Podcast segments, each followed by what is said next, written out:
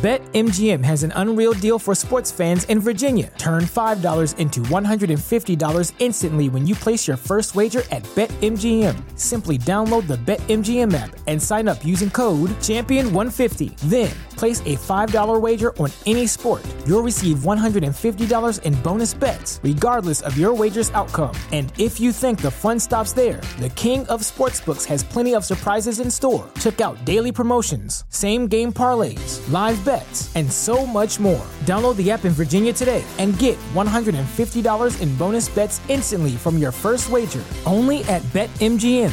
BetMGM and GameSense remind you to play responsibly. See Bet M G M dot com for terms. twenty-one plus only. Virginia only. New customer offer. Subject to eligibility requirements. Rewards are non-withdrawable bonus bets that expire in seven days. Please gamble responsibly. Gambling problem? Call one eight hundred gambler. Promotional offer not available in Washington, D C. This podcast is a member of the Voices of Wrestling podcasting network.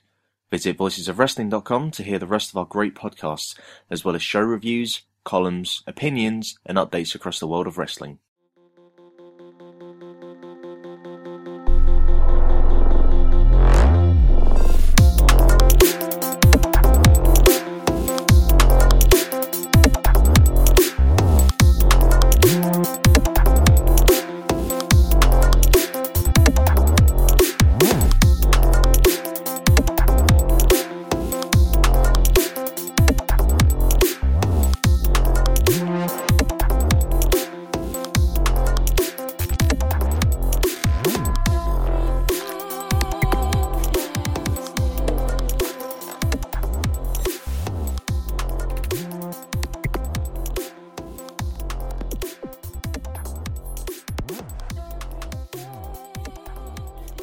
Welcome to Eurograps Express. I'm your host, Neil David, as always, and we're here to talk about the last couple of weeks in European wrestling. And I've been playing, in the last couple of weeks, a horrendous game of chicken. You know how everyone has these little things that they do that they think are really dangerous, like the, the, our lives are so boring now, we're so separated from what we do, we're, so, we're all just tiny little cogs in bigger machines that we've got to do things to make us feel alive. Uh, and one of my things that I've started doing is knowing full well that I've got to record a podcast and completely relying on Progress to upload their shows in a reasonable time. And I have to say, it was a risk that didn't pay off, and I haven't really got the buzz of the, of the danger that's come after it. I've just ended up having to panic at the last minute and wonder what I'm going to talk about. Uh, but I've found things. Don't worry. I'm not going to leave you. I'm not going to leave you without Eurograps Express for a fortnight. Don't worry about that.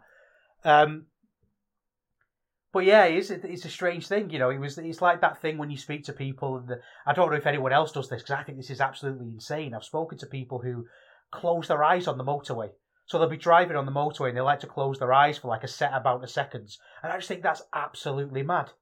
You know, I, I don't even understand people who do things like bungee jumps and stuff like that. I, I think unnecessary risk is. is unnecessary. I, I get my excitement and my kicks from uh, from from putting twelve grams of coffee in my AeroPress instead of eleven and a half. That's how boring I am, um, which is probably why I've chosen to cover um, European wrestling um, for, for a hobby. Um, but it's been a funny couple of weeks, hasn't it? I think the biggest thing that seems to have happened is for the Love of Wrestling convention in Liverpool. Uh, I know I saw lots of things on Twitter about it. I've seen a few people went, and to me, it looked like absolute hell. I, I, I nearly went a couple of years ago.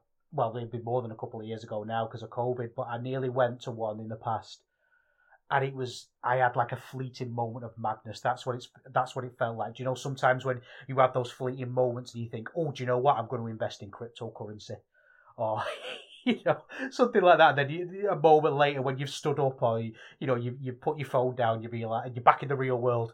You realise you think actually no, it was a bad idea, and I'm sure I hope the people that went had a lovely time, but I, I don't really understand the mark pick. Um, for the Love of Wrestling is basically a, a convention of wrestling. You know, you go and lots of people were there. Um, Bray Wyatt was there, so you know lots of cool people, and you could go and get your photo taken, get things signed. Um, you know, loads of legends of, of the game. You know, people who are really into W W E would probably like it because there was lots of W W E legends there. There were people like M J F, and then there was a Progress booth. Um, I think part of it is I'm not really into the mark pick thing, Um, that's Chris Hero's fault, actually. I used to be into the mark pick thing. Not directly paying for them. I would never go up to someone and get, you know, you pay the ten pounds for the eight by ten and, and get the picture. I was never into that. But I used to have this thing where I'd buy a T-shirt at every wrestling show. You know, people go to gigs, they buy a T-shirt. I did that at wrestling shows. I liked having the T-shirts. It's a bit of a cliche thing, but I, I like it. I like wrestling T-shirts.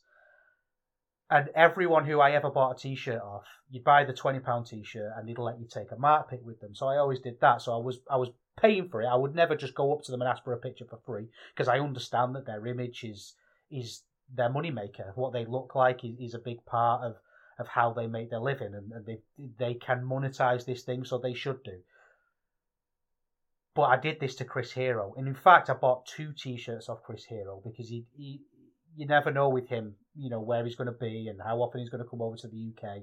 So I thought, you know what, I'm going to get a couple of T-shirts. So I bought two T-shirts. It was a lovely long-sleeved um, Superman-style one, and another one like Japanese-style Godzilla. It's fifty pounds. He was charging twenty-five pounds a T-shirt. And I asked him for a mark pick, and he charged me a fiver. And I'll never forgive him for that. I spent fifty pounds on T-shirts, and he charged me a fiver for a mark pick, and I vowed that day. It was in the Ritz. He, was, he came over for a Progress show. I vowed then never to take a mark pick again. And to add insult to injury, the, this is the ultimate slap in the face. Do you know when he comes out and he does the elbow thing where he doesn't give you a high five, but he kind of just hits you with his elbow? I was sat on the second row and I leaned over somebody. I put basically put my armpit right in the face. I gave, almost gave them a dragon sleeper. My armpit was that close to the face. Leaned over with my elbow, ready for a forearm smash, and he passed me by. So I've fallen out with Chris Hero. So if you're listening, Chris, I think you're a great wrestler. But we're not friends, Chris, and we never will be. But it's not just for the love of wrestling that's happened this fortnight. I think a lot of evaluation's been going on about the English wrestling scene, and a lot of a lot of thoughts have been going back and forth in a lot of different podcasts about where we're up to with Progress and RevPro. Um, and it's it's an old rivalry between those two that, that they'll never quite be able to shake. And I think if you're into this scene and you're somebody who, who follows both of those promotions, you kind of pick a side. Um, I think it's less prominent now because Progress are, are kind of a, a bit of a joke, and we're going to talk about that, um, whether that's fair uh, on this show. I, I should say, actually, I don't think they are a joke, but I think they're, they're perceived as a joke. Um, but I was always a RevPro guy, um, I think. And Progress, I love Progress. I, I, I'm not diminishing what they did in their heights, but you kind of pick a side, and people are... are going back and looking at this rivalry, I think, with, with fresh eyes, and because it's a very it's a very bold new world now in, in British wrestling. It's a very it's a very different place, and we're kind of looking at these two companies and, and, and looking at them with a bit more of a critical eye. And I've got a bit of a history of doing this, and one of the things that, that kind of I, I see as my one of my big moments in writing about wrestling was I wrote an article years ago now called "Bowling Alone Is RevPro OK?" and that's if you're gauging Twitter followers by how many people read your stuff, that was when a lot of people started reading my stuff. I say a lot of people. I'm being generous to myself, I know. But some more people started reading my stuff. And it was kind of an article where I looked at RevPro and, and, and considered who they were serving. And I, I had this feeling at the time. And I was wrong at the time, I think. To, to, I was right in some ways, but wrong in others. And I had this feeling that they were they were courting a particular fan, but not really serving them. So this was when they were having Pac and Zack Sabre Junior Uh, go to, and Will Ospreay go to time limit draws, um, because Pac was champion in Dragon Gate, uh, Will Ospreay and, and Zack were various champions for New Japan and RevPro, and they were kind of promising things that they weren't really delivering and booking themselves in corners and asking people like me to pay lots of money for shows that ultimately I came away unsatisfied for. And I've kind of looked at them through that lens for a, for a while, but I think in the last few months and the past few years even since lockdown, I've had to really, really reevaluate that, because what they've done is they've really focused on very, very particular stars. Like, you watch their shows now and you can see who's being pushed and who they're going all in on. Will Ospreay, obviously, top of the tree. He has to be, doesn't he? He's the best wrestler in the world. I, I, he's, he's, he's one of the best wrestlers of all time. And I, I, I find it hard when people are hypercritical of Will Ospreay's wrestling, because a lot of people expose themselves as not having watched it. If you, there are still people in twenty twenty-two who say that Will Ospreay doesn't sell. Will Ospreay, and I, I'm on record with this in various places, Will Ospreay oversells. Will Ospreay sells too much. Will Ospreay goes well overboard with the ah, ah, ahs and bastards when he gets hit. He oversells. You've got Robbie X, who's on a level below that, who's an absolute hidden gem, in my opinion. He's not a guy who you would push to be the top star. And if you want to know why, go and have a look at one P W's Facebook page or their Twitter page, because they're pushing him as a big guy and he can't really do promos.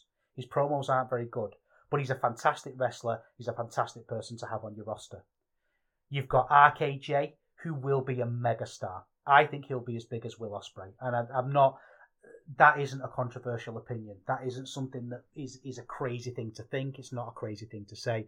It's something that a lot of people think. And when I say a lot of people, I mean anybody who's watched one of these matches. And you've got Driller, Dan Driller Maloney. They've got this core roster of really, really great guys who they're pushing. They're not people, apart from Will Ospreay, who they really need to worry about. And now they've got this great sort of system in place of where Will Ospreay comes in when he can, but you've got these other guys to fall back on. My criticism of RevPro recently has been that a lot of shows have just felt very, very underwhelming. But when you have a look at what they do, it kind of makes sense. And maybe I'm criticising something because it isn't directly for me, but maybe making things directly for people like me and you isn't the smartest business choice. And a lot of the time I'm hesitant to talk about business because it's not something that I have much of a, much expertise in, and it's also something that doesn't always really interest me. I think sometimes when you talk about wrestling business, you've kind of got to be like Brandon Thurston. You know, you've got to have that head of for figures, you know, like we, because Brandon Thurston focuses on ratings, doesn't he, in business, and, and he's somebody who's really got a head for, for being able to look at this analysis in a really mature, sensible way and have the brain for it. But what you do when you talk about wrestling business is you enter the most horrendous discourse. The just, uh, I think a lot of people need to have that Socrates thing, and I'm, I'm not going to talk too much about philosophy because I know people switch off, but Socrates had this thing where he said, I know nothing. And sometimes it's okay to say, I know nothing about how businesses work. We can listen. I, I'd listen to Brandon Thurston. I listen to lots of people who do know how these businesses work, and I can form opinions on what they're saying. But if I've got my own podcast and I'm writing an article, I'm not necessarily going to lead with that. And actually, this this is a long-standing thing I've had because it comes from, I'll, re, I'll write an article and I'll say something like, Zack Sabre Junior is the, the best wrestler in the world. And I can guarantee you will get a reply that says something like, oh, I didn't realise Zack Sabre Junior sold the most tickets. So I don't really look at business. I look at performance. I look at what's in front of me. I look at what's being presented to me in terms of story and feel and emotions, because that's what where my strength lies. And I think what that did is it allowed me to sort of pass over this actual brilliant system that RevPro have. They have this excellent hierarchy of shows that's built in to succeed as a business. And again, I, I'm presenting this as an opinion, like I say, as somebody who's saying, I know nothing about business, so if you disagree with me, that's absolutely fine. But look, they've got the York Hall show at the top, and that's really the show that's aimed at people like me. The latest one has Minoru Suzuki and Will Ospreay. It's got the Velocities against Aussie Open. These are big matches that people like me are interested in. Now, the Minoru Suzuki-Will Ospreay one is obvious. It's just going to be a great match, isn't it? But the Velocities one is really interesting because that's a match that has buzz for being one of the best matches of the year, like last year. You know, th- th- this is a, a, a, our chance to see something that was that was so critically lauded in very particular circles. And I think that shows that they're switched on and they're aiming the shows at those people. The step below, you've got your Live in London's. Used to be at the Cockpits, now at the two two nine. They're their bread and butter shows, and the shows that people like me are going to go and see. They're Corrigan Hall, that's what it is. The hardcore fan show. But the problem that I've had, I think, in the last few weeks on the podcast, and probably for the last few years with RevPro, is that I've then been looking at the Live in Saint Neots and the Live in um, Southampton shows with the same lens as I have those two shows. And lenses and how you see things are really important. Big thing in literature, if anyone's ever studied any literature or any film or anything like that, a big thing is the gaze. Who's watching? That's the point. What lens are you looking at this through? And I'm p- permanently looking at things through the eyes of somebody who, the, you know, the Cockpit guy, the Live at York Hall guy.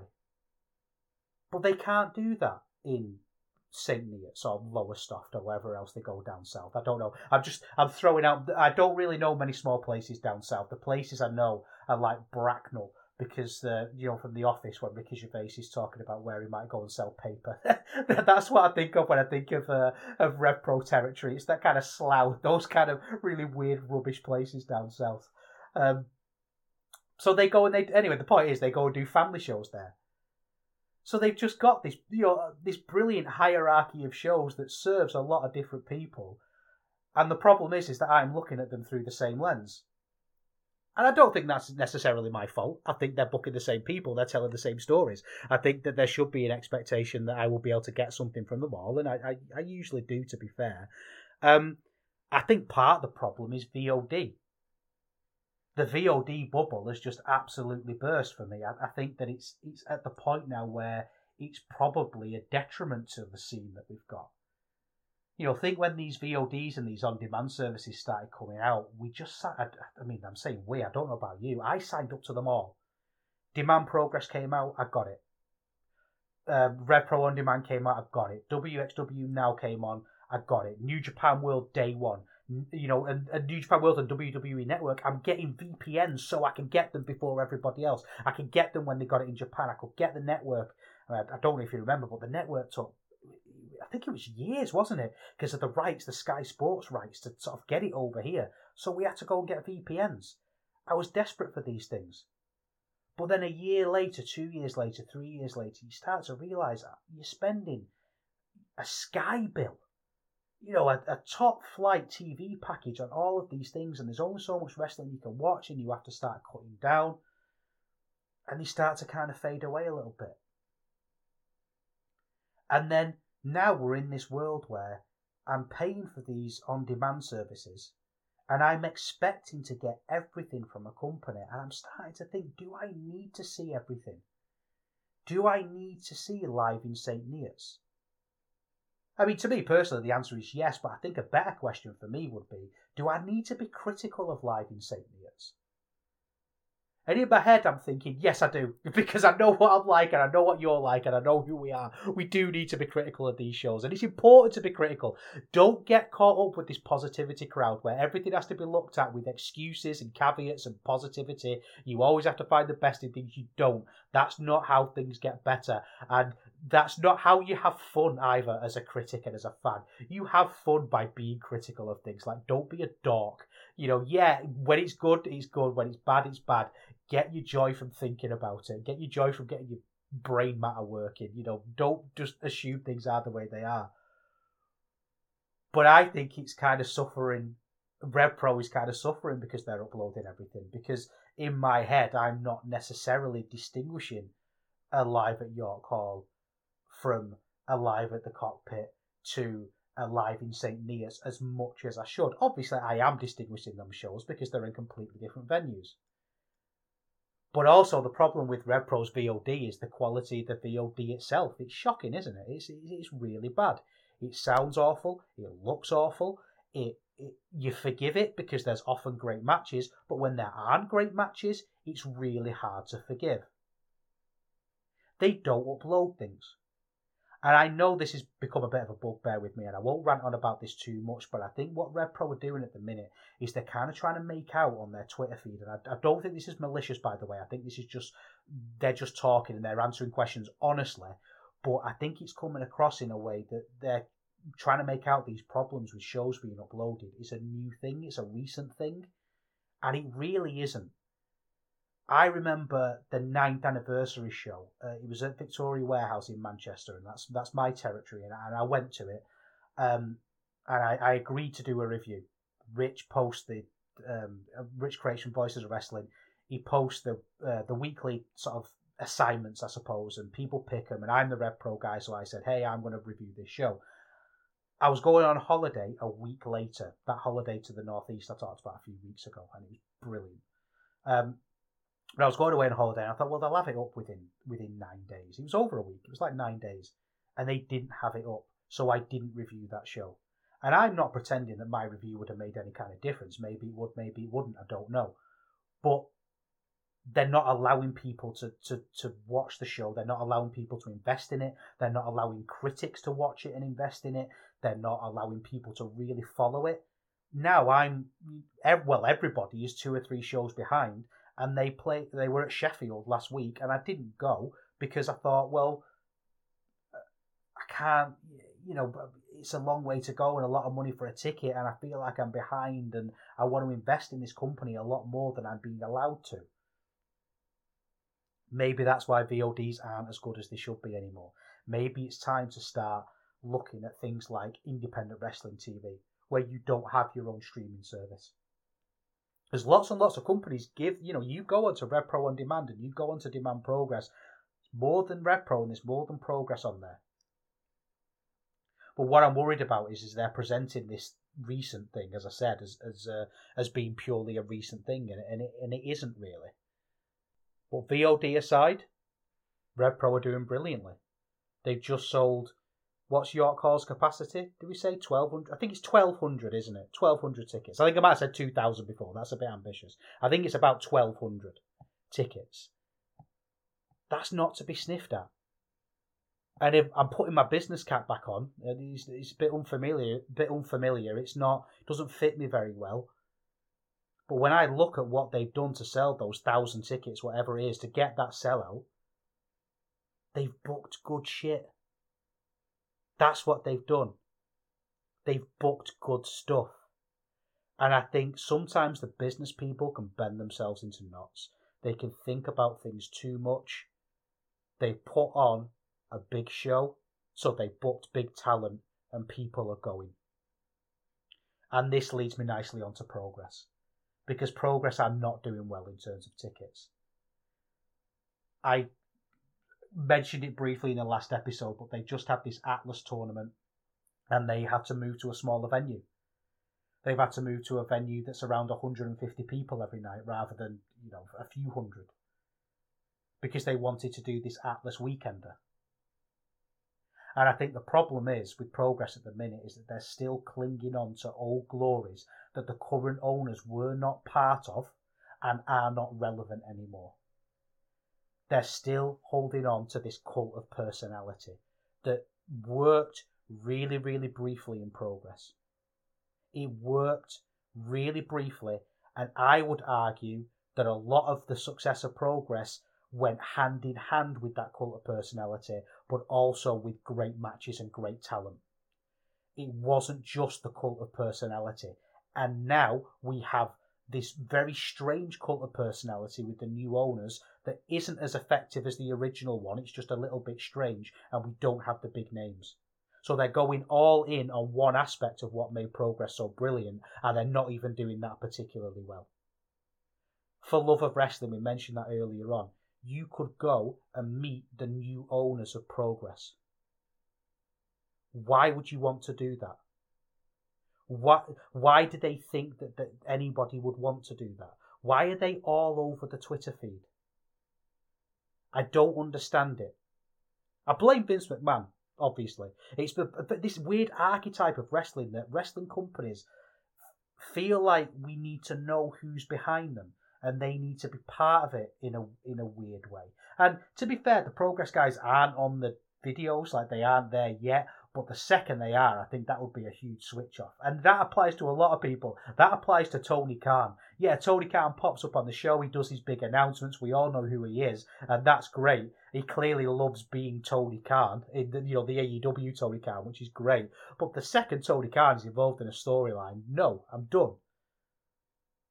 You know, I, I, I, that'd be it. That'd be too far.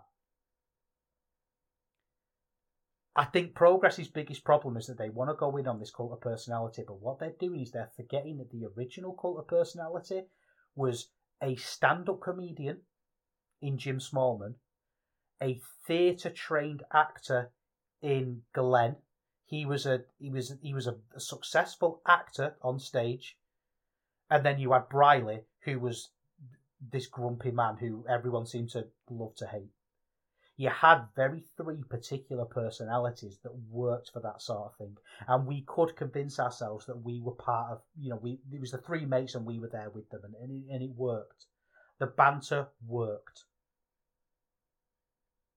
This new thing with seeing them pop up on Twitter and dancing around with Lana Austin in a warehouse in Liverpool doesn't.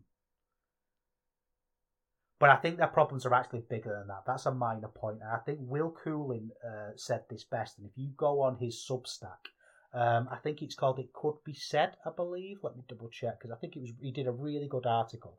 It's called It Could Be Said number twenty-five, How Do You Solve a Problem Like Progress? And I, I don't always read Will Coolin stuff. Like politically, we've, we've, we've sort of polar opposites, really, I think. And he's just, he, it's, it's obviously fine, but I think his blog is more aimed at other people. But every, he's done this Progress article, and I think it was brilliant. And he, he's given a lot of points about what could help Progress. And the one that really stood out to me, and I think the one that he's articulated perfectly, is this one. No more tours, no more weekenders. I think what the Progress owners have done, and this is perfectly personified by that cult of personality thing I was talking about a second ago, they've looked at the things that Progress had and not questioned whether or not they're viable anymore. This weekender, this Atlas weekender, was not viable. I remember the original, the original Axel, um, um, sorry, the original Atlas tournament when I got my teeth in, and it was exciting and it was interesting. And there were lots and lots of talent that they could use and choose. They ended up, he wasn't the first champion, but they ended up having people like Matt Riddle hold the title. We don't really have Matt Riddles anymore. We don't really have stars that can sustain a crowd for a weekend. And they want to do another one because they want to do Super Strong Style sixteen. In a way, I completely understand why they persist in doing a weekend of the Super Strong Style sixteen, because that's kind of a... it's a staple, that, and to make that not a weekender would be an admission of defeat. And I think in some ways that's what's drawn our attention to this, is because they had to backtrack. They tried to sell out a venue for this Atlas tournament and they couldn't, so they had to move it to a smaller venue, and now they've got egg on their face. And it's making people like Will Coolin with this article. It was mentioned on the Grapple podcast. It's been mentioned all over Twitter. It's mentioned everywhere of, oh my God, our Progress okay? What's going on? And people are analysing where they're going wrong. And maybe if they, they just announced their show in the electric ballroom from the start. Uh, sorry, not the electric ballroom. It was in the electric ballroom from the start. And if they just announced it in the dome from the start, I don't think we'd be having as many conversations. It would be it would be relegated to promote uh, to uh, podcasts like this. It wouldn't be being talked about on Grapple. They they have not realised that they can't do these weekenders. They've just thought, hey, we can do this because we've always done this, and they just can't. They need to really think about how many shows they're running. They had their tenth anniversary show, and they did a whole weekend of shows, and they just can't do that anymore because they can't get them up on V O D. They don't have the facilities to do it, as far as I'm aware. They don't take the V O D seriously anyway, so we can ignore that. Um, they don't have the fan base that can then do one weekend for the tenth anniversary show, then a weekend for the Atlas, and then a weekend for the um, for the uh, Super Strong Style sixteen. They just don't have that. And in fact, they don't have the fan base for them to then go on tour, which is what they're doing. They're overloading us with shows, and all they're doing is presenting a product that is not hot. I think if Progress did one show a month, just one show, make it as good as it can be, you would get that buzz back. But from a business perspective, does that work? Does Mister Wrestle Travel get his return on his investment? I don't know. But I think more importantly than any of that, they need to get a new identity. They need to stop hanging on to these, you know, having the banter at the start, having the same logo, having the same feel to it, the same But the same feel, but a little bit worse. Like I say, they've got the cult of personality, but it's a little bit worse. They've got the same titles, and you know, bringing Atlas. Atlas, they brought that back. That was gone and they brought it back.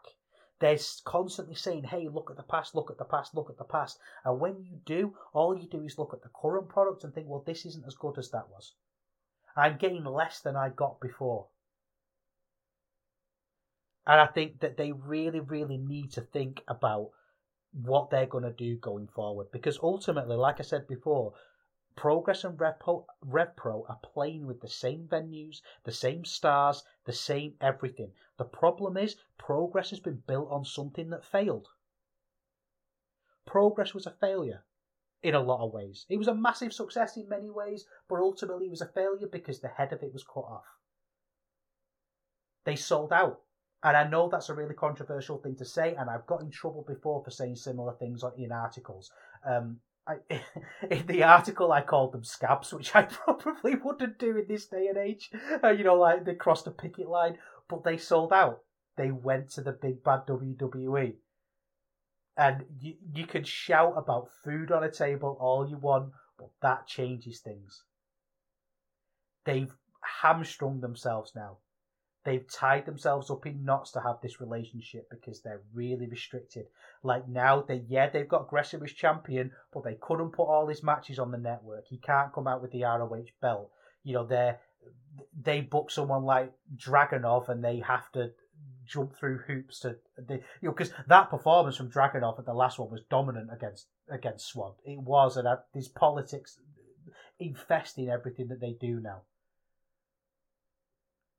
Who didn't do that? RevPro didn't do that. And their business is doing really well. They're succeeding. And in a way, like I said earlier, to sort of bring this full circle, you pick a side, don't you? And I picked the side of independence, and I, I'm relieved that independence seems to be winning. But at the same time, I'm kind of sad because I think a new Progress would work. A new Progress would really, really work. And I'm going to talk about the first show from the uh, the Atlas tournament. Not out of any kind of, like, I'm only going to look at the first show. And that's all I can look at because that's all they've uploaded. And we'll have a look at these little nuggets, these little things that they're desperately holding on to from the past that just don't quite work anymore. So let's talk about some wrestling then. Go make yourself a cup of tea. Go get yourself some biscuits. I've been barbecuing this weekend and I made some uh, ribs and they're absolutely amazing, um, if I say so myself. And I've, that's not really me blowing my own trumpet. Barbecue, low and slow barbecue is easy and I recommend it to everyone. I'm not at Franklin barbecue levels. I'm not at this amazing griller by any stretch of the imagination. But I got some ribs from Costco. I put a rub on them and I left them for six hours and I've been stuffing my fat face with them. So I'm going to be eating ribs. I want you to go and eat something that you love as well. And we'll review a couple of shows. We've got a Progress show and a uh, RevPro show to look at. I think we'll start with Progress, shall we? Let's go.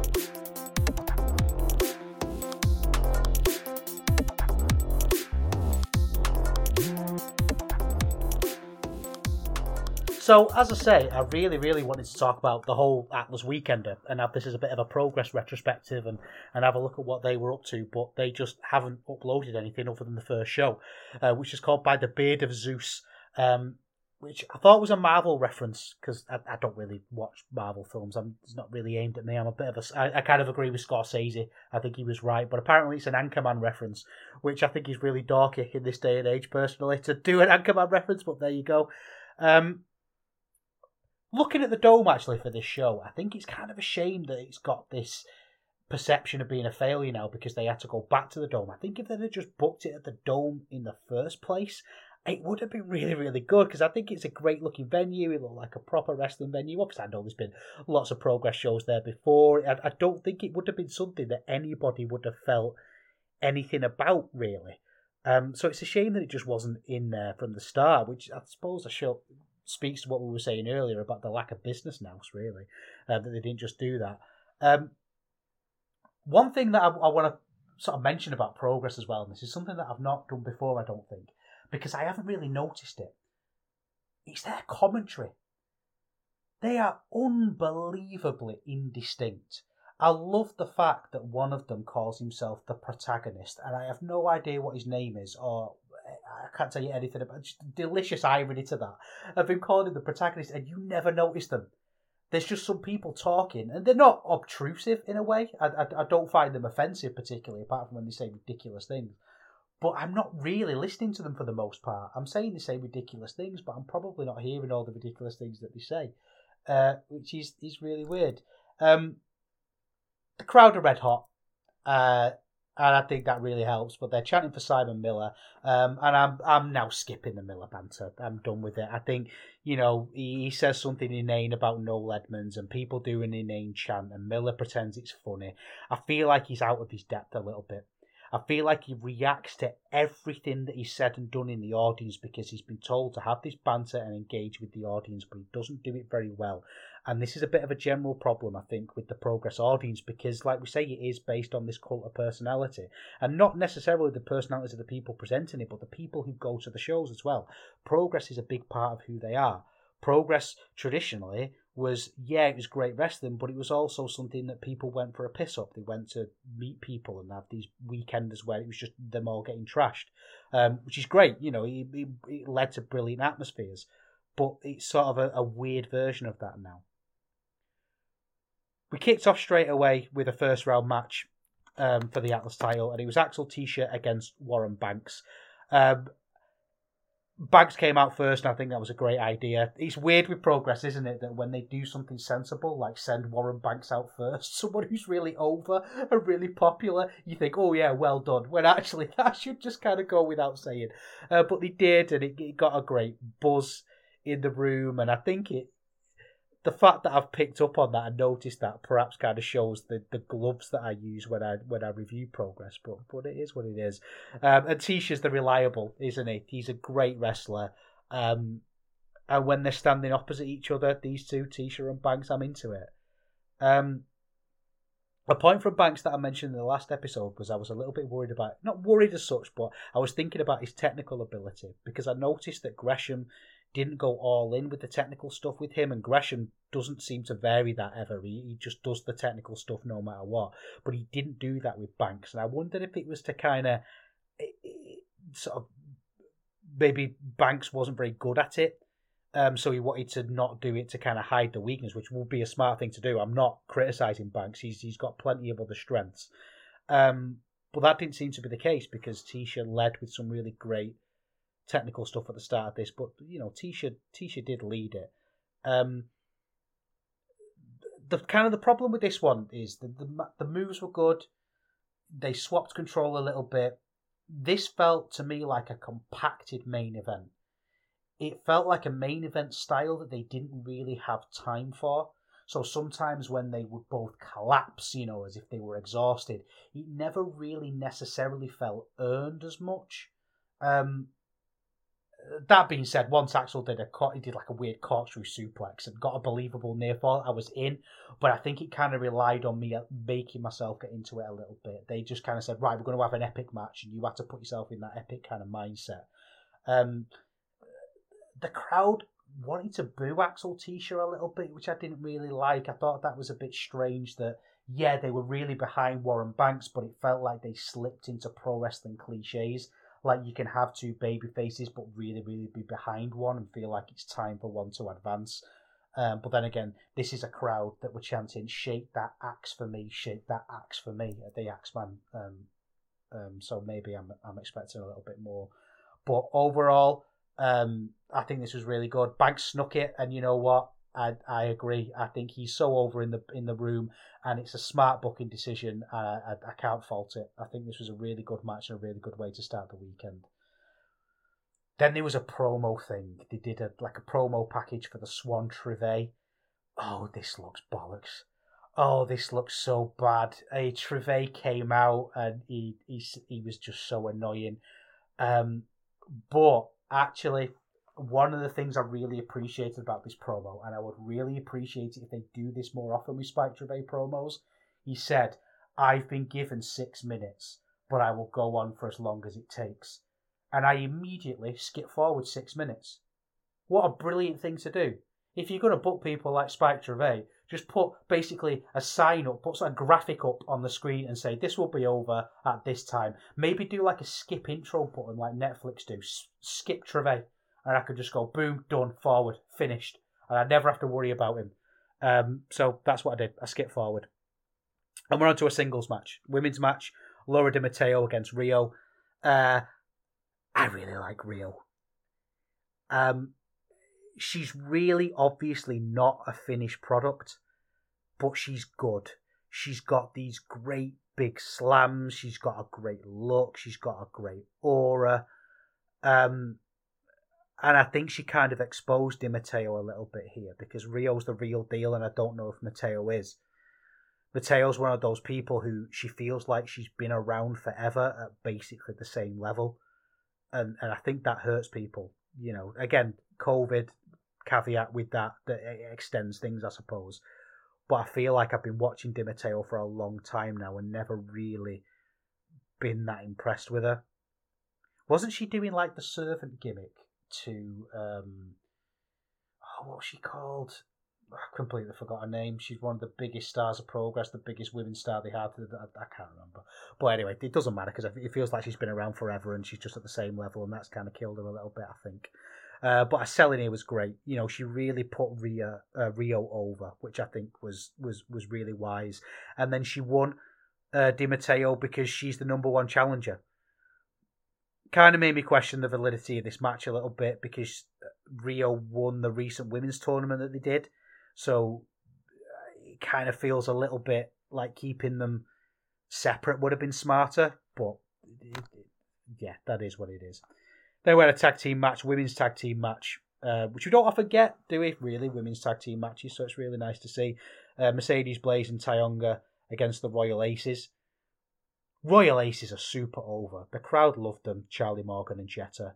I think Charlie Morgan and Jetta are fine. I, I don't really have a strong opinion on them either way. I think they're both perfectly competent wrestlers, if not very exciting wrestlers. But the crowd loved them. And I think that that says it all, doesn't it? It doesn't matter whether I love them or not, book them. Mercedes Blaze and Taonga are kind of a, uh, two sides of the same coin in a lot of ways. Um, that Mercedes Blaze and Taonga do the same thing. Like, they're really, they sneer at the crowd. You know, they, they present that they're above everything. I think Mercedes Blaze does it excellently, and Taonga does it not great. She's not brilliant at it.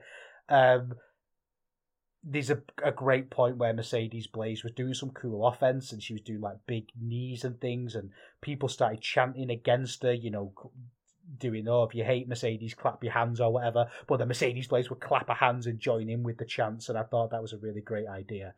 But Taonga really dragged this down. You know, she was literally missing tags. She was reaching out for tags, and it took her three attempts to get a tag in. I think her work just isn't on the level yet. It feels like it wasn't that long ago that I was seeing her in trainee shows. Um, so it's just, I feel like she needs more time, and I, I don't think this is the appropriate place for her to get it, really. Um, but again, tag team match, third on the card. It's not worth getting help about. I think that I came away being really impressed with Mercedes Blaze, and she's definitely someone that I want to I want to look at more in future. Then we were on to the next tournament first round, and this was a triple threat elimination match, uh, because apparently Joe Hendry really wanted Will Cruz in the tournament for some reason. Um, so it was Ricky Shane Page, Joe Hendry, and Will Cruz. Uh, with Los Santos Junior as an enforcer. I never got the Los Santos thing. I'm going to put that out there now. He's kind of that era for me when Progress had really started to die off, and he represented silly Progress. And a lot of Progress is really silly, but the No Fun Police, I don't get it. I, I never got it. I never will. I, that's just not the kind of wrestling. I like I like my wrestling with a straight face for the most part, and that he's the complete opposite of that. Um. Ricky Shane Page is a funny one, because he's one of them names, isn't he? He feels like a name, but to me, he isn't really. He's somebody who I get that he's a deathmatch legend, and he feels like he brings an aura and a feel with him that, okay, yeah, you book someone who's significant, but then when I think, take that first layer off the onion, I don't really have an opinion on Ricky Shane Page. I can't. He's one of those wrestlers where I know I've seen a lot of his matches, but I probably couldn't tell you anything about them. You know what I mean? Like, I can't really remember any of them. I know he won a C Z W Tournament of Death, probably, I think, at some point. Um, Will Cruz, again, he he's a proper big lad. He looks great. I feel like he's on the edge of a breakout. So he's he's a good wrestler to get on board with. He's not there yet, and spoiler, he doesn't do it in this match. But I think he's got the potential to be somebody who is who breaks out and does really, really well. So maybe he's one to keep keep an eye on. Um, and then we get Joe Hendry. Oh, God, I just don't like Joe Hendry at all. And I think it's a shame because throughout this match he was doing strength spots, and he, they're phenomenal. Like, he's such a phenomenal talent at the bare, like, sort of the basics, like actual doing the moves. Like, the way he was able to literally throw these big lads around was impressive because they're a lot bigger. I mean, Joe Hendry's not small. He's very muscular. He's very built. But these are big, heavy bruisers, uh, Ricky Shane Page and Will Cruz. And he was able to throw them around excellently. But his presentation here was really, really confused because Joe Hendry's a heel, but he does these funny custom entrances that everybody likes. So then people like him. And he ends up becoming a bit... Like, for example, with this one, uh, he came out and he said, I will do my entrance if everybody is quiet. And then nobody was quiet. So he said, right, I'm not doing my entrance. I'm going to put it through my headphones so only I can hear it. But when he said he wasn't doing his entrance, everybody booed because they wanted to see his entrance. But he's a heel, and it's... I guess on the surface of it, it was funny, but again, it just it feels pointless when you think about it. You know, you think about it for more than twelve seconds, it's just like, this, this doesn't make any sense. And maybe that's a fault with me. I can hear you say that, and I completely accept that that might be the case, but I don't have to like Joe Hendry matches. And I don't really see, I don't know if anybody does, apart from the one hundred fifty people that were in the room and seem to really like it. Um... It was a bit slow, this. It was a bit doing moves. You know, this, like I say, Hendry's strength was amazing. Uh, Cruz picking people up and doing moves was a, was was really good at parts. Um, but basically, Hendry ended up doing deadlifts, taking a pile driver and leaving because he got pinned by Cruz, which is a good idea. He put Cruz over because I don't think Hendry will become a Progress mainstay. But he, there was no build to it almost. It's kind of the pin came out of nowhere, but nobody really reacted. In a reacted in a shocked way. It just kind of happened and it was over.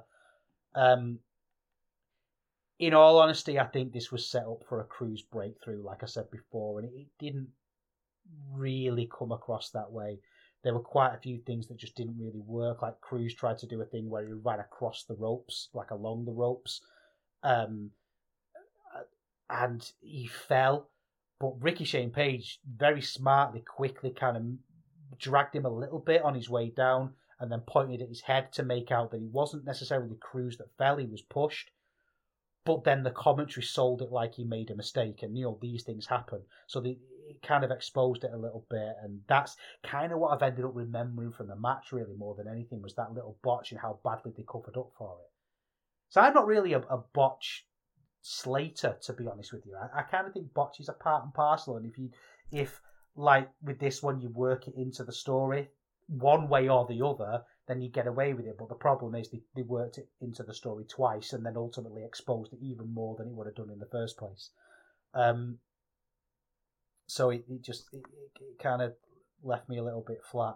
And there's the fact that it was a three-way as well. But it was a three-way elimination. The first pin happened quickly. So if you're going to do it, you, that's the way I'd want you to do it.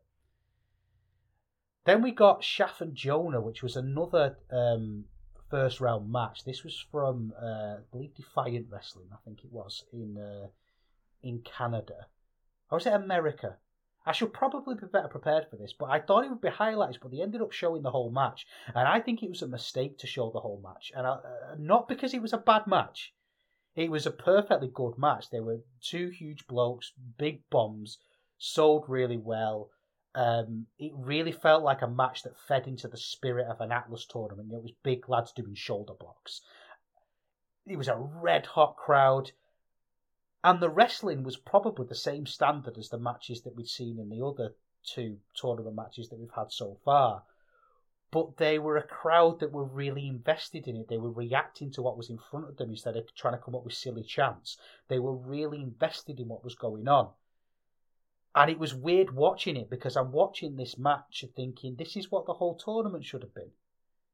And it was just stuff like Jonah doing a fireman's carry and launching Schaff across the ring before going up to a top rope to screams.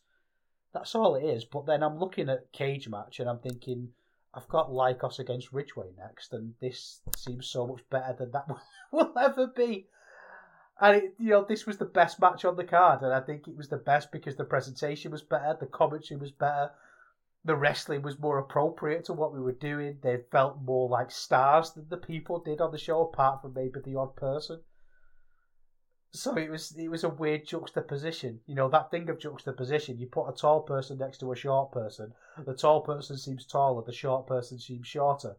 You put a really great match in the middle of a load of average matches and it has this, a similar effect. So then we're on to Ridgeway against Lykos. Um, there's a bit of a debate going around about Ridgeway. He's reaching some highs now, obviously. He's gone back to Noah. He's in Stinger and he's a, he's a champion now for Noah. And a lot of people are saying that he looks awful. I think he looks kind of cool. I think he looks a bit like a squaddy on the edge. But I like that. I think that's a really good look. He, he's got a bit of a less Jack Dynamite Kid about him. I'm not going to go in onto a Lykos rant with this one because I do that every episode. But the only thing I will mention is when they came out and the commentary mentioned about how Lykos had teamed with Gresham and sort of they're now like a baddie team. And one of the announcers went, yeah, top ten anime betrayals. And I immediately switched off then on the, the commentary had done. I talked earlier on about how I didn't really notice them, but on hearing top ten anime betrayals, I thought, right, no, I'm not, not even thinking about you ever again. Rubbish. This was a good match, you know. Again, with the Lykos thing, I feel like in a way by saying this was a good match, I'm kind of arguing against myself, but actually I'm not, because the reason this was a good match is because they weren't really the Lykos shenanigans. There was no powder, there were no baking trays. There was a little bit of Kid Lykos too on the outside, moving ropes and grabbing hands, but nothing really offensive, and it was just wrestling. And I, I think that Lykos is obviously a good wrestler um, when he wants to be. Um, it had one very particular pace, and it never really slowed. I felt like a lot of the time I was constantly waiting for the big bomb or the break or the, you know, the dominance, and it never really happened. And that's not a criticism necessarily. It's just a style thing that maybe I would have preferred it to be a little bit differently.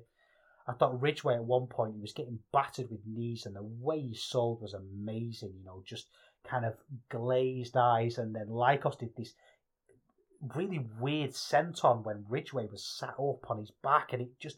it looked fantastic. There was lots of moments in this that were really, really good.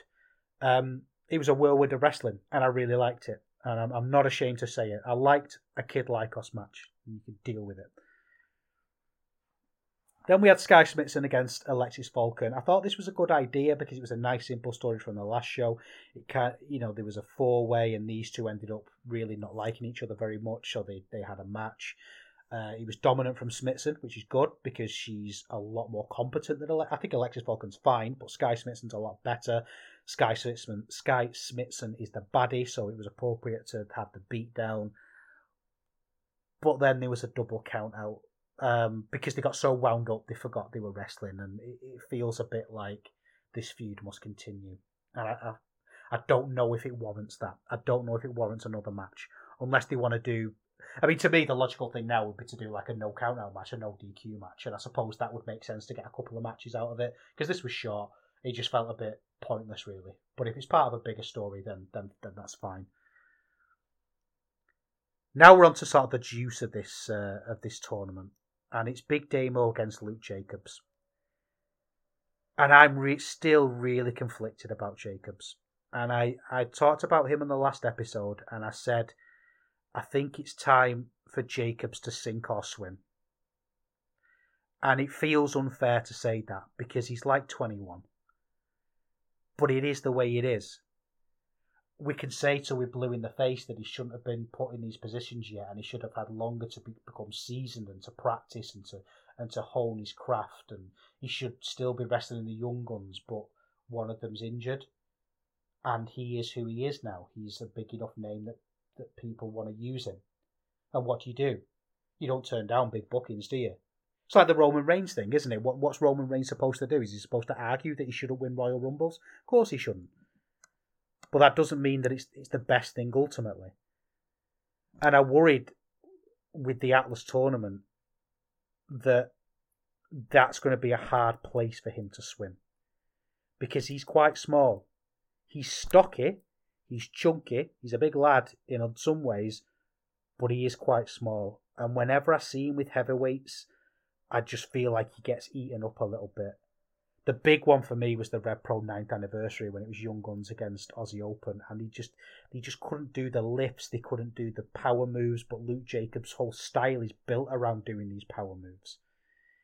He's moving away from that a little bit into more of a brawler, more like lariats and punches, and I, I think that's that's really appropriate. And when he was running and he was doing huge big lariats and this in the corner, and I was thinking, oh, don't let me down. You know, I was into it. I thought, yeah, he's got that thing. But then Damo basically had to spine buster himself at one point because I don't know if Jacobs could lift him.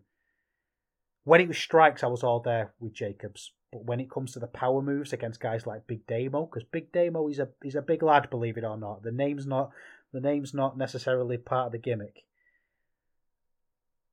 But I was really into this as well. At the same time, it was cool. You know, Jacobs was the underdog. He was launching around. He was jumping straight back up. He was no selling clotheslines. I was into it. Simple story. Jacob was battered and he had to fight back. The lariat that he won with was spectacular. Um, obviously, a lot of that's to do with the way Damo sold it. But I'm, I'm going to be really cautious of Jacobs as I go through this tournament because I think, as I say, it's sink or swim now. He's he's treading water, and he, it feels like he's been treading water for a while, and I'm ready to see something special from him now. I really am. And I hope he does as well, because I, I, th- I think he's great. Main event of this one was a tag team title match, oh one two one against the Sunshine Machine. I'm really into the tag title stuff with Progress. There's a tag title championships I really want to see. And so were the crowd, but they did this chant, and oh my word, it was so annoying.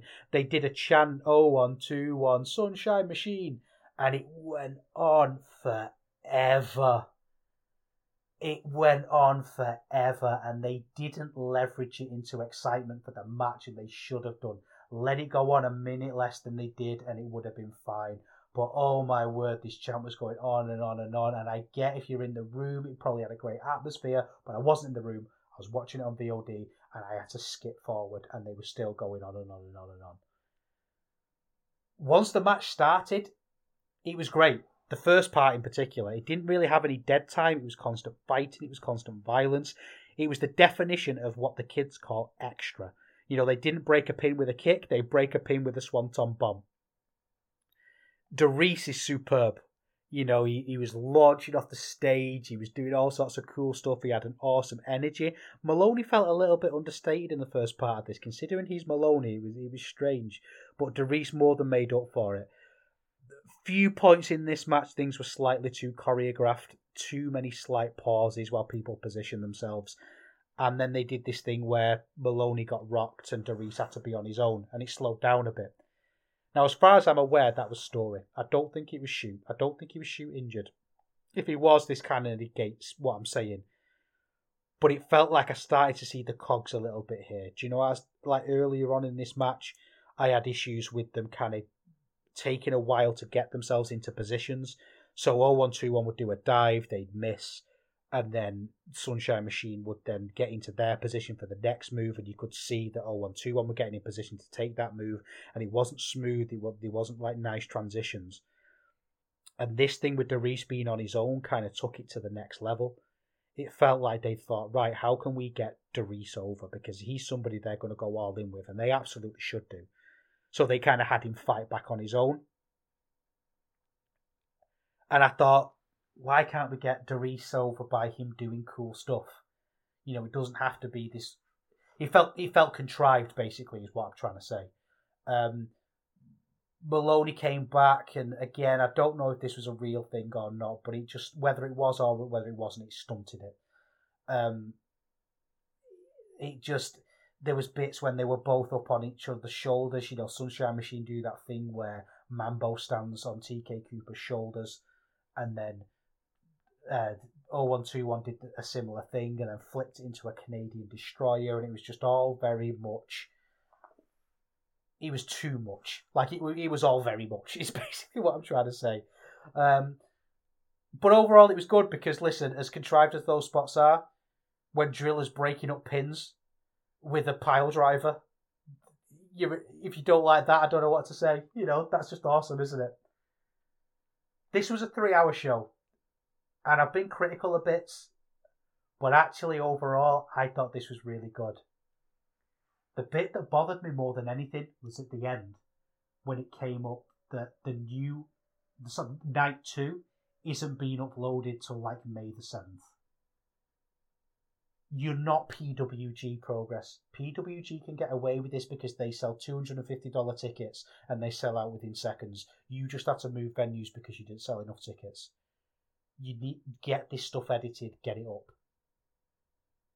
Get it edited and get it up. Let people watch it. Build a bit of a buzz around your brand. Start, stop going back to these old things. Get something new going. Get some new excitement going. You're going to have to take the belt off Gresham soon, and I think that would be a perfect place to get something new and exciting going. What that is, answers on a postcard. But don't send them to me, send them to Wrestle Travel. Uh, right, so that's it for Progress. Like I say, really good show, really worth watching. But it just stinks of Progress, doesn't it? So let's have a look at RevPro.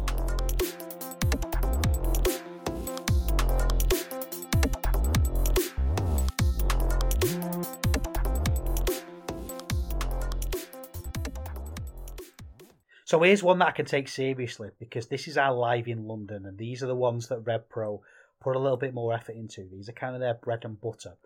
Um, And I feel I feel good now with my critics hat on. I feel like I can really sink my teeth into this show. Um, so let's just go through it then. We started off with Mysterioso against Yota Tsuji. And I really need to think about Yota Tsuji. I do this thing for Voices of Wrestling. Well, I've done it a couple of times when we get these these young lions on excursion. And I do something called a midterm report. And it's a, it's a fancy way of basically saying I'm looking at where they're up to. Maybe halfway through their excursion or towards the end when they're about to go. Um, and what would I say about Yota Tsuji? Because Great-O-Khan, I had this gimmick to really sink my teeth into and think about, and then with Great-O-Khan there was always the potential with him that was always really obvious. When he got into the tag team with Shar Samuels and he started bounding around in a pair of jeans and no shirt on, and then you had his work with Gideon Gray that was fantastic. You had the fact with Oka that he was basically outshadowed by other young lions on his when he was supposed to be the big one. Like, you know, it just it, it, it was I had a lot to talk about. With Shota Umino, we've had the fact that he feels like a star, but he put a load of weight on, he he, he kind of wrestles in a really lazy way, he never he really seems like he's that bothered. You have the stuff that he did with Moxley that gave you stuff to talk about. But what do I say about Yota Tsuji? What's he done? And I don't even mean necessarily good or bad. What do I say about his excursion that, that's exciting? I think he had a uh, he's had a couple of decent matches. None really stand out as being fantastic. I mean, I suppose the best one is the one with Gabe Kidd at Wrestle Carnival that we talked about, but I don't really know if I'm going to be raving about him at any point soon. So when I'm looking at him with Mysterioso, I'm thinking, well, who's more exciting? Is Mysterioso more exciting than Yota Tsuji? I think he might be. We started this match with some of the most half-assed wrestling imaginable. It was slow, it was boring, it was there was a bit of jumping, but it, it spoke to an empty room and a, and a training mat. It felt like they were both better than this. It got better, to be fair. You know, Mysterioso did some backflips, but there was lots of nonsense in it as well, like Mysterioso going for a handshake, but then Tsuji refusing to shake his hand. And I, I think, well, why are we doing this? Like, well, what's caused this? There's no bad blood. You've just done a bit of bad wrestling. If someone offered to randomly shake my hand after maybe a conversation, say, I would think that was weird. There was some good stuff in this, you know, like Tsuji did a top rope head scissors and then big dives, and I wondered why we weren't doing this from the start. The best bit, the bit that got the biggest pot from me actually, was uh, Gideon Gray mentioned Big Body Drop, uh, Big bod, Back Body Drop dot com. So the shout out to Ian Hamilton, that I thought was really cool, a really nice thing to do. So I thought I thought that that was really good. Um, they did win me round in the end. Mysterio also did a cool moonsault, but uh, again, Tsuji just just wasn't very exciting. He did the spear, and it made me think about that move. Who do you associate with the spear? I mean, maybe everyone's going to have different ones here, but I associate Edge and Goldberg. You know, the spear doesn't really seem to be something that amazing workers do. This feels like one of those things, and I've just said that, and it feels like one of those moments where I'm forgetting, like a fuck, the genius wrestler who uses spears, so let me know if I've forgotten anybody. Um, but, yeah. Then we had Rhea O'Reilly against Hayden. Rhea O'Reilly's good. She comes out with a very kind of heelish attitude, which stunk of pro wrestling a little bit, I thought. I feel like they're really convinced that Hayden can do this brilliant blue eye, um, so she needs this clear heel, but I don't know if Hayden can. She's all poses and smiles, and I, I just don't think it works. It's a bit of that Rocky Maivia energy, but obviously without the upside. So I, I feel like, what are we doing? And then Rhea was the opposite. You know, she's she's a baddie now, so she's taking powders, and she's we get dive and brawl outside. And I think Andy on commentary, Andy Quilden, did really well. He was billed talking about her past and things that she's achieved, and they kept the match simple. The heel did the beatdown, and Hayden had to fight back. But then sometimes I'm thinking, is this what I really want from RevPro? Do I really want it to be this black and white? Maybe, like we were saying before about the different shows, that would work well in your Saint Neots. But this is now the Cockpit show, or the Live in London show, I should say. And then guess what move Hayden did? She did a spear. um, it can never be really bad, because it was all relatively competent and it was a solid story. It just wasn't very exciting. So it was a ladies' three. Then we got a tag match. Ricky Knight Junior and Robbie X against Dan Maloney and Lee Hunter. Maloney's music starts, and I am pumped up. But I love Dan Maloney in RevPro. I think he's great in the oh one two one, but Dan Maloney does his best work in RevPro. And so, you know, he comes out, someone puts their hand up to give him a high five, and he just looks at them and keeps on moving, but he looks at them with such a sneer. It was absolutely brilliant. Um, He was a little bit more understated here than usual. He wasn't bounding around as much as he does sometimes, but he climbed the rope and he did that kind of I'm looking at you gesture at Andy Quilden. And I love how ambiguous that was. Does that mean he's looking at him because he wants to beat him up? Is he saying he wants to be in a better position? Is he saying, watch what you say about me? I don't know. But that's what's cool about it, because, you know, Maloney's so volatile and dangerous that you never really know what he's he's he's doing and he's talking about. They teamed in with Lee Hunter here, which is a bit, can they coexist? But it kind of worked, because, again, they just came up with a little bit of glue that stuck it together. A little bit of green stuff to, to paper over the cracks. You know, the, the basically Lee Hunter and Dan Maloney are from a similar area. They're both from the Midlands. They train together, and they, they are associates, but Dan Maloney's probably been in his ear, and Lee Hunter's gone that way a little bit, um, which I thought was was really interesting. It's a really good rivalry, this. I think, you know, you put in uh, Robbie X in the middle, um, but you've got basically Robbie X and Ricky Knight Junior against Dan Maloney, and they're just three fantastic talents, and I, Lee Hunter's a perfectly fine workhorse, so I think that's good. One of the bits that I didn't like about this at the start was that they gave um, Dan Maloney a mic. And he had some great lines. You know, he called Robbie X a weakling. He mocked him because he was injured and, he, and things, but it was a bit stumbly and he can't really do the banter thing. And he got outclassed by someone in the audience who couldn't really hear what they were saying, but they clearly made him stumble over his words a little bit. And I thought, what you're doing really by giving Maloney a mic is exposing his weakness a little bit in a really unnecessary way. You know, it didn't, it didn't necessarily need to be that way. So why do it? Um, but they did, and I think he, I think he, he got away with it. But um, this match was, yeah, it was really good. You know, Robbie X is he's a whirlwind, isn't he? He's all over the shop. He's absolutely everywhere. Um, it, it, it, there's a bit few too many sort of scrapes of the eyes and kicks, and Hunter kind of played the heel a little bit at parts, and, you know, there was still enough here to keep me interested. Robbie X has got an absolutely amazing hot tag, and R K J, I was talking about this on the Discord earlier, R K J can do everything well. He could do speed well. He could do power well. He's just, he's so good. It really made me think about what we're doing now with R K J. Because I think this is a perfectly fine story that he's in the middle of. I don't think there's anything wrong with it necessarily. But I think there's got to be a time limit on R K J, hasn't there? I mean, he's working for Progress again. And it's got to be at the point now when they start bringing New Japan over again, and obviously Suzuki doesn't come alone, he's going to come with people, and you think, well, they're going to look at R K J really closely and they're going to want him. A E W are going to want him, W W E are going to want him. I think that's inevitable in a lot of ways, but what that says to me is we need to be really doing something with, with Robbie X, with, uh, sorry, with uh, Robbie X, with R K J. We need to be putting him in positions where he's going to have match of the month level matches. He's not a Michael Oku that's going to be yours forever. And I think they need to make sure they're getting the most out of him before he goes. Even if anything, to build him up to put someone else over. You know, that that the old territorial thing. That's just what you need to do.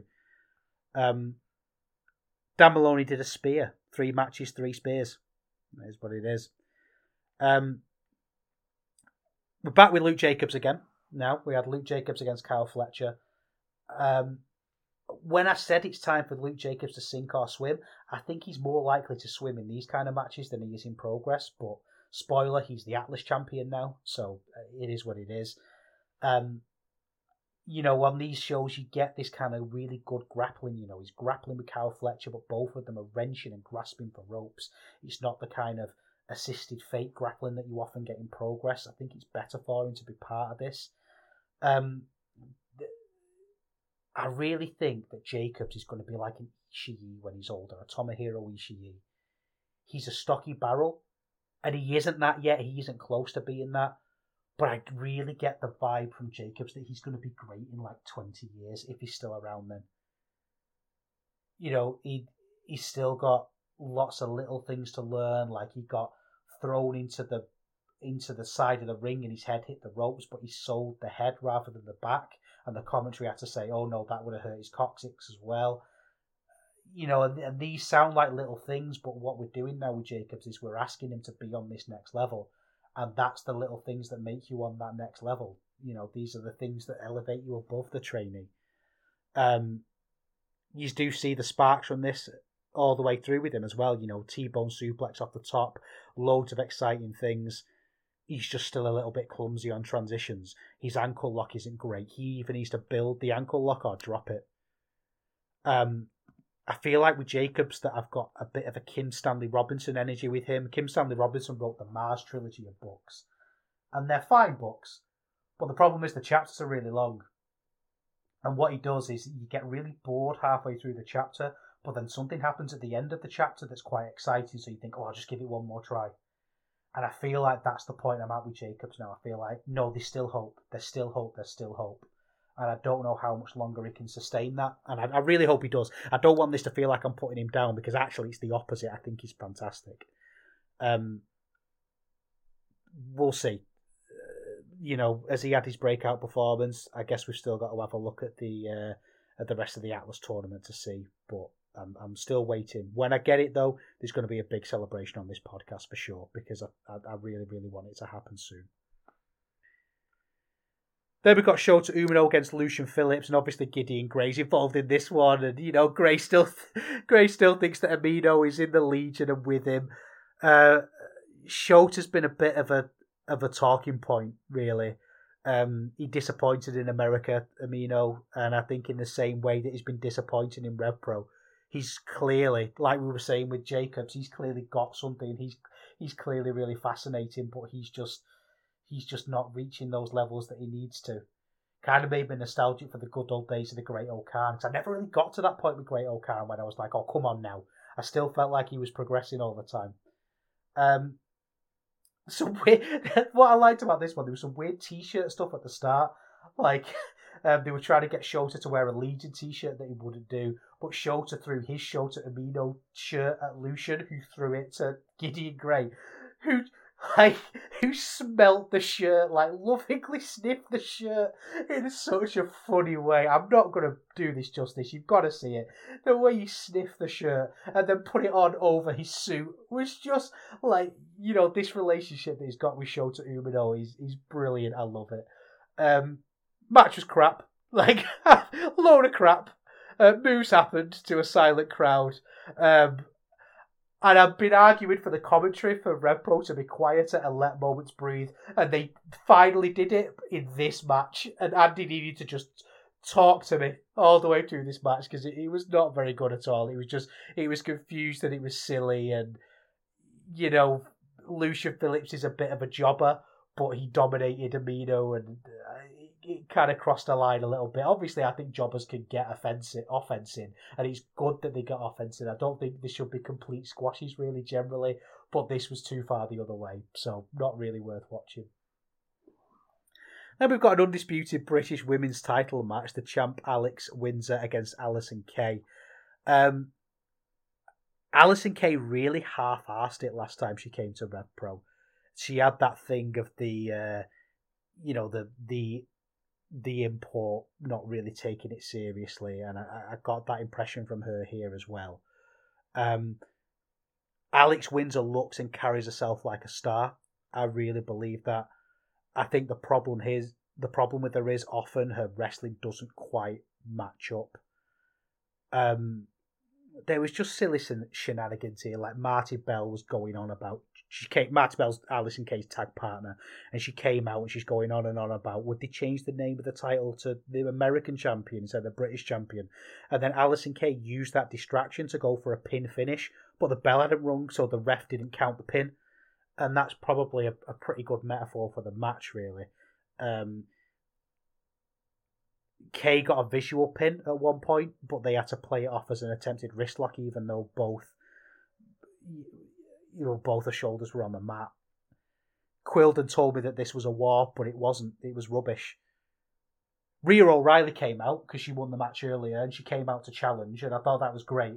But then Alex Windsor just punched her in the mouth, and she fell out the ring. So she came out to challenge and looked like an idiot. She'd have been much better off if he, he should have just come out to challenge and, and they had a stare down. That would have been perfectly adequate, the old New Japan method. But, you know, it is what it is. Mark Davis against Alex Coughlin, a rematch, but I liked it because I thought the first match was really good. Um, it feels like they've given Coughlin a bit more here in this match. It feels like they've given him a little bit of a story to chew on because previously he would just go out and, and do his strength spots. Um, and this started off really well. Slapping, slamming on the outside, shoulder, um, barges. It was a big bruising match. It just didn't really have the excitement of the first one. Dunk was much better in this match. In kayfabe sense, he was much more dominant. He, he he was big punches and things, and he really dominated Coughlin, which you don't really you don't really see very often. Um, and there were little bit, but there were little bits in this that I didn't really like. Like Coughlin did his fall away slam thing and the bridge, but it took too long and it was a bit sloppy. Um, But this was big lads hitting each other, and how can you not get into that? You know, it, it, it, it was a really good match. Then we've got an undisputed British tag team title match, Sunshine Machine against Destination Everywhere. And this is quite interesting because both shows we've looked at today, Progress shows and RevPro shows, have both been headlined by tag team matches and had a team in common in Sunshine Machine. Um... I don't know which one was better. I think this was, it's a little bit of a tricky one. I thought this one was really good. Um, I think this always like a Connor Mills thing with me. Like I'm a bit overcritical of Mills sometimes, but I think the problem with Mills is pairing him with Oku in a way he's it was intended to kind of elevate him a little bit, because what Mil- Mills is a great wrestler, but what he lacks is the charisma. So putting with someone like Oku, who's overflowing with charisma, should, in theory, build him up a little bit. But actually, it didn't really work that way, because it just kind of highlights Connor Mills' lack of charisma, I suppose. But this was full action. You know, Mills and Mambo straight away, running ropes, hip tosses, monkey flips, hidden tags. Um, I liked it because it was a tag team match on double speed. You know, Mills had a control period, but there weren't pauses. He wasn't, like, letting him crawl for tags and then not quite letting him get them. It was just fighting all the way through, and I thought that was really, really good. And Mambo's a great babyface with a great hot tag, and Cooper's brilliant because he fought everybody at one point. He got the hot tag, but then Cooper had to come in and fight two men. But it wasn't like this really corny dominance. He actually had to fight two men. People weren't waiting the turns. He had to scratch to come out on top, and he did. And that really added to the hot tag, which I thought was really, really cool. You know, you got double moonsaults. We had all sorts of cool stuff, apart from the finish, which is kind of the most important part of the match, to be honest with you. Um, it was a weird tombstone thing, like a weird reversal. Mambo kind of snuck it with an O'Connor roll, and there was a bit where Mills and Oku collided, and it feels like they're always going back to this well of Mills and Oku splitting and not getting on, and, but never actually doing it, really. And I don't know if I trust RevPro at the minute to tell that story. So that was RevPro live in London. Again, a really good show. I think as well it shows, like we say, about how RevPro feel like they're moving in the right direction. They feel a little bit more rewarding. But I feel like if you're asking me to rank these two shows and which one was better, I would probably say they were fairly similar. So kind of a tough one to call, really. Um, but definitely both shows are worth watching, I think, if you have the means. So that's RevPro live at London.